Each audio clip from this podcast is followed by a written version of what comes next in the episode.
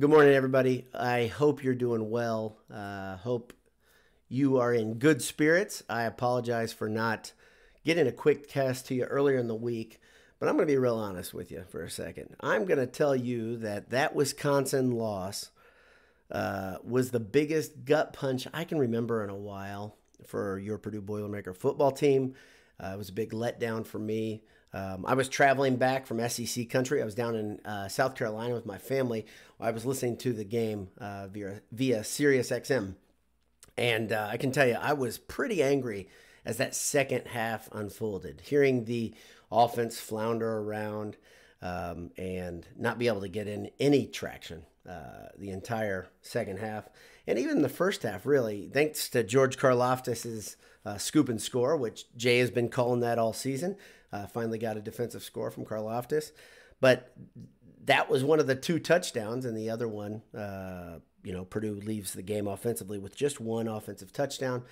Um, and it's official. This offense is pretty darn lousy as it stands right now. The end of the game made it feel even worse as Plummer and O'Connell kind of went back and forth in the lineup. Brohm doesn't want to give uh, Plummer the ability, the play calling to pass the ball, which is really weird. Let's not forget Plummer is the um, has the highest completion percentage of any Purdue quarterback ever. Um, so it's tough for me to watch what's happening. I mean, I, I here's the thing: if you don't love O'Connell's attitude and him as a teammate, how I perceive him, you've got something wrong with you. He seems like a great guy. He seems like a a consummate Boilermaker. It's great that you have a guy on the roster like him who just busts his ass every time he plays the game. That's great. Gotta love uh, Aidan O'Connell. But at the same time, Aidan O'Connell has some weaknesses, as we all know, as a player. And uh, those weaknesses uh, become glaring, it seems, when he plays defenses that are well coached.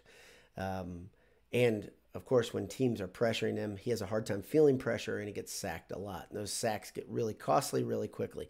Plummer has his downfalls as well. He checks down too much. Um, he's not super mobile, but he's mobile enough that he can extend a play. Um, he also holds on the ball maybe a little too long, I think, at times because he's going through pro- those progressions. O'Connell's strength is getting the ball out of his hands quickly. And when he's not doing that, uh, it is really, really tough. Really tough. Um, to think that O'Connell is the best option for your Purdue Boilermakers. Anyway, Purdue plays Nebraska today at 3:30. Uh, Purdue is four and three, of course. Nebraska is three and five. Nebraska is favored by Vegas. That's real money being put out there, and uh, they they think Nebraska will win by a score. Nebraska is coming off a bye week. Purdue is coming off, of course, the loss to Wisconsin. Uh, their common opponent is Minnesota. Both teams lost by seven. After that, if you look at Purdue and Nebraska's season, one of the big takeaways you take you, you may take is that Nebraska hasn't beaten anybody. Their best loss is either Buffalo or Northwestern, depending on how you're looking at it. So um, that's a it's not uh, much of a resume. Nebraska is not a great team, and I think this game is really, really simple. Nebraska is one of the uh, most uh, efficient offenses in the Big Ten because they run the ball really, really well. Um, Martinez is a good quarterback. He's a solid quarterback when he's running the ball, and he's not a very good quarterback when he's passing the ball. Um, Nebraska takes odd shots. He'll just kind of heave the ball off his back foot. If you force him to try to beat you with his arm, Nebraska generally loses. And this is shown over and over in history if you look at him. So this game comes down to something really simple to me. If Purdue's defense can do what it's been doing, which is kind of carrying the water for the entire team, and keep Martinez contained, forcing him to throw the ball, I think Purdue can win the game. Will Purdue win the game? I don't know. Uh, Purdue has a has a tough schedule ahead, but to me, they still have uh, the inside track to getting two more wins and getting to a bowl game and getting six wins. Nebraska, on the other hand, has a very very difficult schedule ahead of them. Purdue is the easiest game for them in the in their final four. Some might call this a winnable game for Nebraska if you want to step out on a limb there, uh, but. Um, Purdue really, really needs to get a win, I think, just to get some momentum back on their side and get the fan base back to being somewhat enthused. A lot of people don't like Scott Frost. I'm one of those guys. And the reason I don't like Scott Frost is pretty simple. He comes across as incredibly arrogant in a sea full of um, confident athletes and coaches.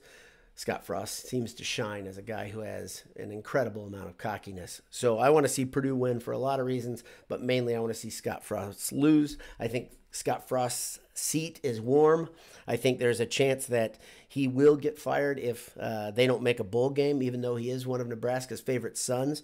So um, I think they're feeling the pressure. I also think he'll have them prepared for Purdue. I think Purdue is pretty simple to prepare for offensively, especially right now. According to Jeff Brohm, it looks like uh, Horvath is getting better, but it doesn't seem like he's going to be playing this week. That leaves Purdue with an extremely one dimensional offense, and that one dimension is not even that good this is a tough thing. So it comes down to can David Bell carry Purdue past past Nebraska? I think he's capable of it. Will he? I don't know. I don't know. I uh, I don't know what Purdue's quarterback situation really looks like, simply because um, uh, there's there should be a lot of reason we all have doubt. I have friends that think Burton should take the job. I have friends that think Alaimo should get a look. Um, Jeff Brohm surely doesn't have uh, confidence in Jack Plummer, so I don't think there's any chance that Jack Plummer will start. I, I think Brohm, you know, said that, that O'Connell's a starter, and you kind of got to go with the good and the bad when you have a guy starting. The interesting thing about that statement, of course, is that he did not allow Jack Plummer that same um, amount of rope. And this is the frustrating thing with me, and it's got me kind of. Um, it's changed my perspective quite a bit on Jeff Brohm. You may have heard that a couple weeks ago in the Handsome Hour when I talked about it.